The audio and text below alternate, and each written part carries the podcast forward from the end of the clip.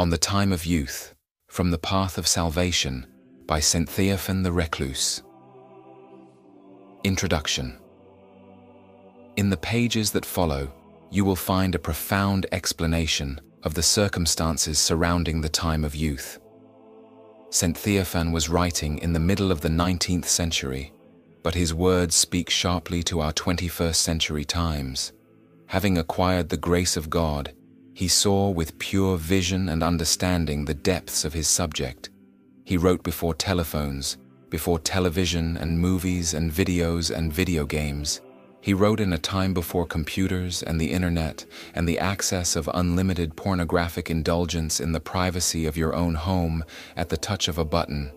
He wrote at a time when recreational dating was still unknown and immorality was still called immorality. How much more urgent are his warnings and instructions to us living in these cold times at the end of the age?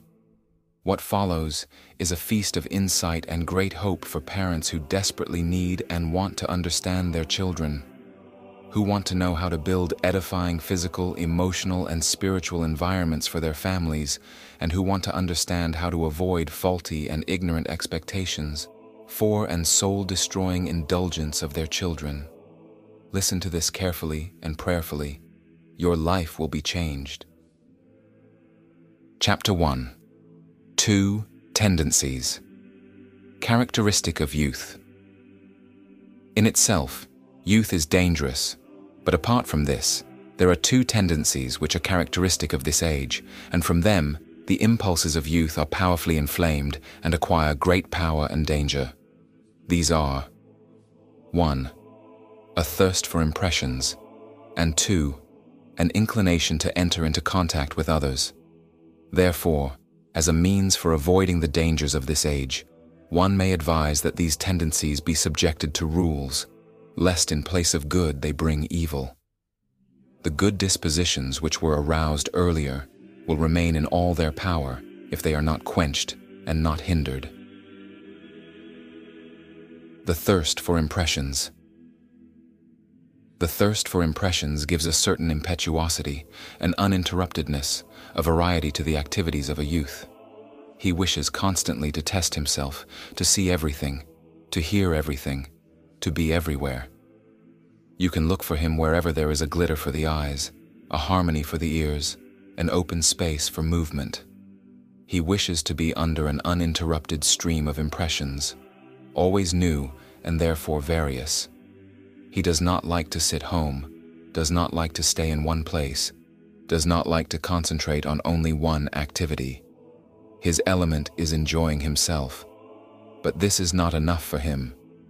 He is not satisfied with an actual testing of himself, but wishes to assimilate and, as it were, transfer what others have felt, how others have acted by themselves or in circumstances similar to his own. Then he throws himself into books and begins to read. He goes through one book after another, often without even understanding their contents. He is chiefly interested in finding an effect, no matter what kind of thing it might be or what it might touch on. Something new, picturesque, sharp. This for him is the best possible recommendation of a book. Here, there is revealed and formed an inclination to light reading, which is the same thirst for impressions, only in a different form. But something more is involved here also. A youth often becomes bored with reality because it somehow binds him from the side. It ticks him down and encloses him too much within definite limits, whereas he is seeking a kind of, of freedom. Thus he often tears himself away from reality and goes off into a world he has created for himself, and there he begins to act in glory. Fantasy builds for him whole histories, where for the most part the hero is his own person. The youth is only entering into life. Before him, there is a deceptive, enticing future. In time, he will have to take part in it. But what will he be? Can one not draw aside this curtain and take a look? Fantasy, which is very active at this age, does not tarry with its satisfactions. Here daydreaming manifests itself and develops in such actions. daydreams, light reading, enjoyments. All these, almost one and the same thing in spirit, are offspring of a thirst for impressions, a thirst for what is new and different, and the harm from them is one and the same. There is no better way to starve the good seeds which have been placed before in the heart of a youth than by these means. A young blossom planted in a place where the wind blows on it from all sides only endures a little and then dries up. Grass on which people frequently walk does not grow. A part of the body which is subjected to friction for a long time becomes numb. The same thing happens to the heart and to the good dispositions in it if one is given over to daydreams, to empty reading, or to enjoyments. If one stands for a long time in the wind, especially a damp wind, and then comes to a quiet place out of the wind, he feels that everything within him is not quite in its place. The same thing happens in the soul that has been amusing itself in whatever way. When he returns to himself from his state of distraction, the youth finds that everything in his soul has become distorted. The most important thing that has happened is that everything good has been covered by a kind of veil of forgetfulness, and in the first place stand only those deceptive things which have left their impression on him. Consequently, what was before and should always be is no longer present. One's inclinations have changed, and new ones now take the first place. Why? After returning to it after some kind of distraction, does the soul begin to grow bored? Because it finds itself robbed. A distracted person has made his soul a highway, along which, through imagination, tempting objects pass by like shadows and tempt the soul to follow them. And then, when one is thus, so to speak, torn away from oneself, the devil secretly approaches, takes away the good seed, and puts a bad one in its place. Thus the Saviour taught when he explained who it is that takes away the seed sown by the wayside and who it is that sows the tares. It is the enemy of mankind who does both the one and the other. And so, young man, do you desire to preserve the purity and innocence of childhood, or the vow of Christian life without reproach? With as much strength and good sense as you have, refrain from amusements, from disorderly reading of tempting books, and from daydreams. How good it is to subject oneself in this regard to a strict and even a most strict discipline, and to be, during the whole time of one's youth, under the guidance of others. Those youths who are not allowed to arrange their own conduct until they reach the age of manhood, one can call happy. Every youth should rejoice if he is placed in such circumstances. A young man, quite clearly, is scarcely able to come to this by himself, but he shows much sense if he believes the counsel to be more at home at his work, not to daydream, and not to read empty things. Let him avoid amusements by love of labor, and let him avoid daydreaming by serious occupations under guidance. Reading especially should be subject to such guidance, both the choice of books and the method of reading, let everyone arrange this the best way he can, but it must be done. Passions, doubts, inclinations, all arc kindled in precisely this unsteady ferment in the mind of a youth, an inclination towards contact with others. The second inclination in a youth, just as dangerous as the first, is the inclination towards contact with others. It is revealed in the need for companionship, friendship, and love. All these, if they are in true order, are good. But it is not the youth himself who should place them in this order. The age of youth is a time of lively feelings. They are in his heart like the ebb and flow of the tide at the ocean shore. Everything occupies his interest, everything astonishes him. Nature and society have opened their treasures before him. But feelings do not like to be hidden within themselves, and the youth wishes to share them. Then he has need of a person who might share his feelings, that is, a friend and companion. This need is good and noble, but it can also be dangerous. To the one to whom you entrust your feelings, you give a certain authority over yourself. How careful one must be in the choice of a close friend. You may meet someone who can lead you far, far away from the straight path. It goes without saying that good naturally strives towards good and avoids the evil. There is a certain taste for this in the heart. But again, how often it happens that simplicity of heart is enticed by cunning. Thus, every young man is rightly advised to be careful in his choice of a friend. It is good not to conclude friendship until the friend has been tested. It is even better to have as one's first friend one's father, or a person who in many respects takes the place of a father, or a relative who is experienced and good. For one who has resolved to live in a Christian way, the first friend given to him by God is his spiritual father.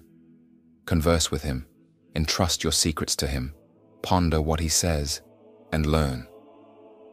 Under his guidance, with prayer, God will send some other friend also, if it is necessary. There is not as much danger in friendship, however, as there is in companionship. Rarely do we see real friends, but more often just acquaintances and friends in the loose sense. And here, how much evil is possible, and how much there really is. There are certain circles of friends with very bad ways of life. Being drawn in with them, you do not notice how you become united with them in spirit, just as you do not notice when you are in a foul smelling place, how foul you yourself smell. People themselves often lose awareness of the indecency of their own conduct, and they quite calmly become crude in it. And even if this awareness is awakened in someone, in such a circle, he doesn't have the strength to get out. Each one is afraid to declare this, expecting that afterwards he will be persecuted with sarcasm, and he says, So let it be, perhaps it will pass away. Evil communications corrupt good manners, 1 Corinthians 15.33 O Lord, deliver everyone from these depths of Satan.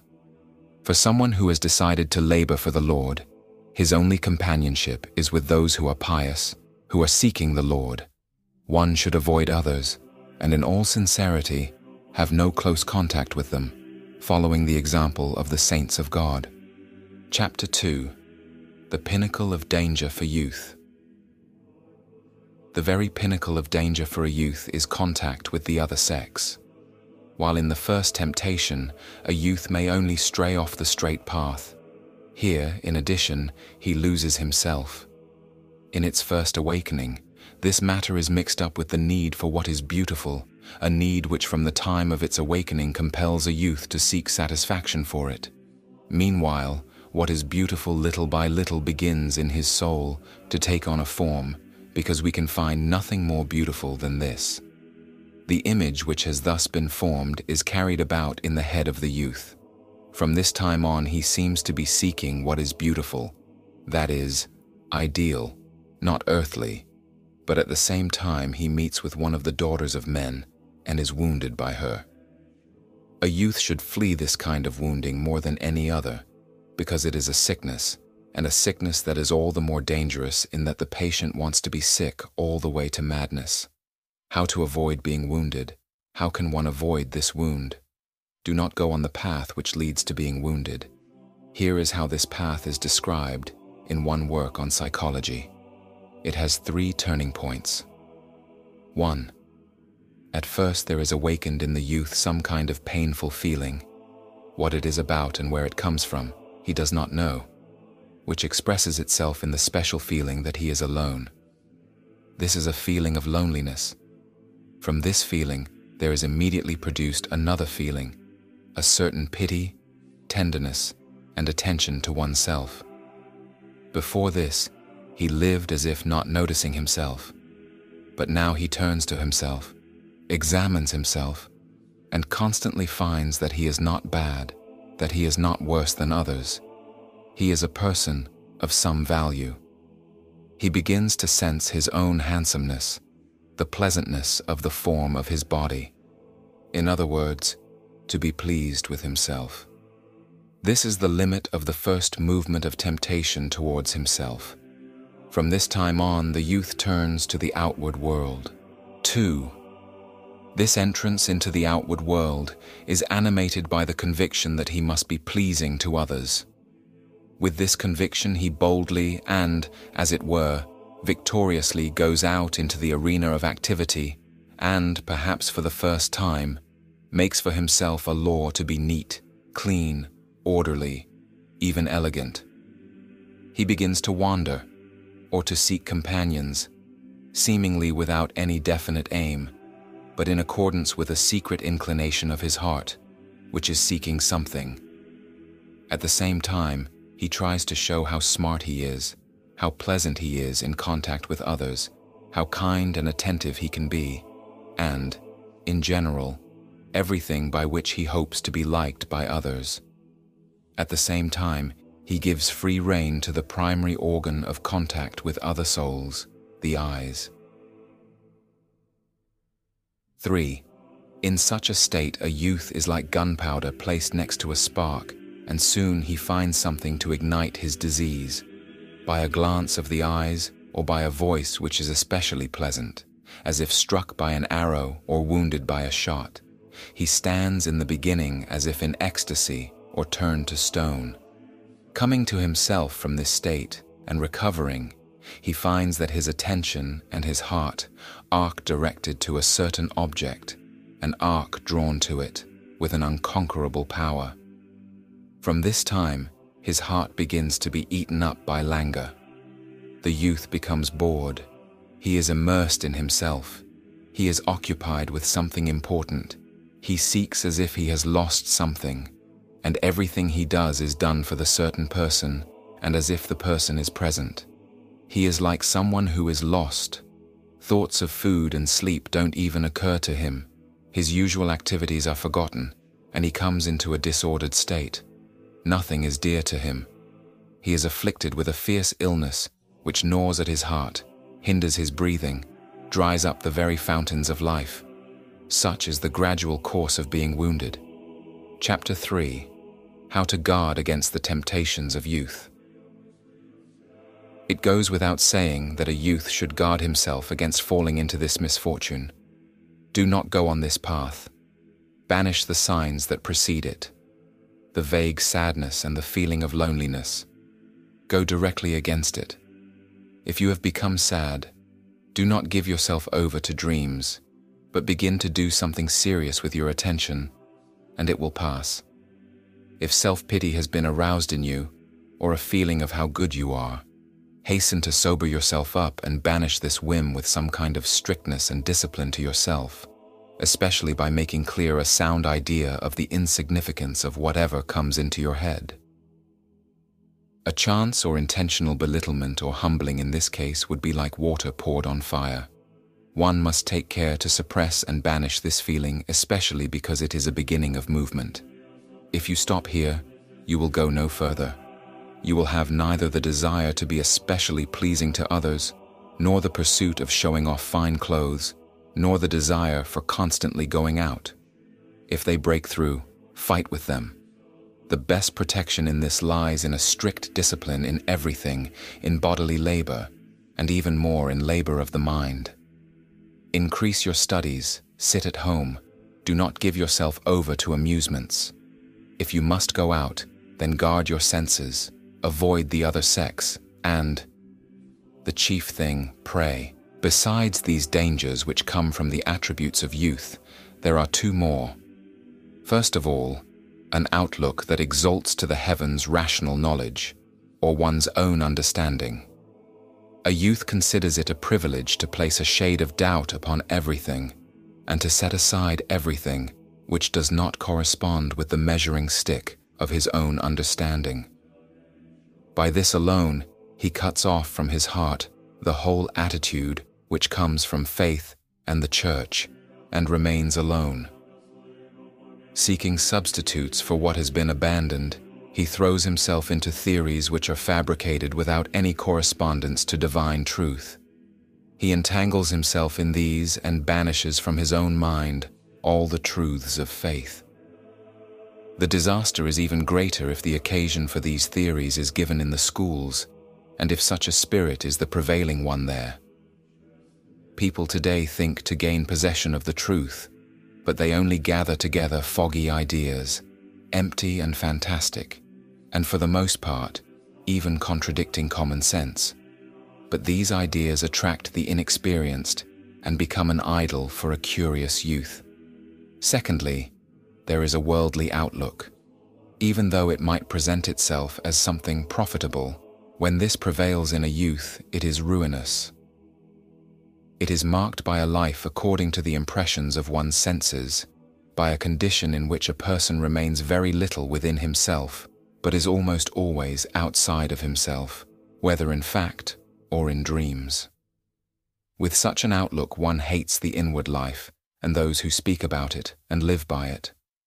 True Christians, for them, are mystics who are confused in their understanding, or are hypocrites and so forth.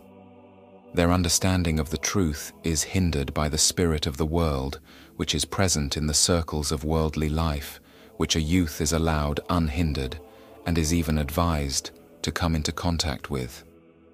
By this contact, the world with all its corrupt concepts and customs is pounded into the receptive soul of a youth who has not been warned ahead of time and has not been prepared to stand against it.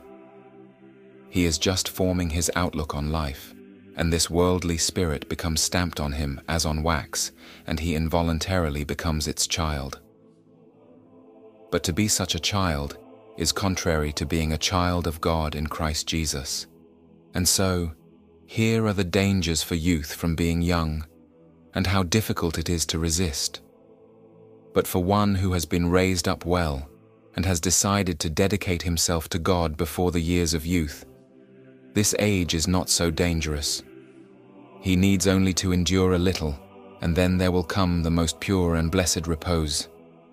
Only keep the vow of purer Christian life during this time also, and afterwards you will live with a certain holy, unshakable firmness. Whoever has gone without danger through the years of youth has, as it were, sailed across a stormy river and, looking back, he blesses God.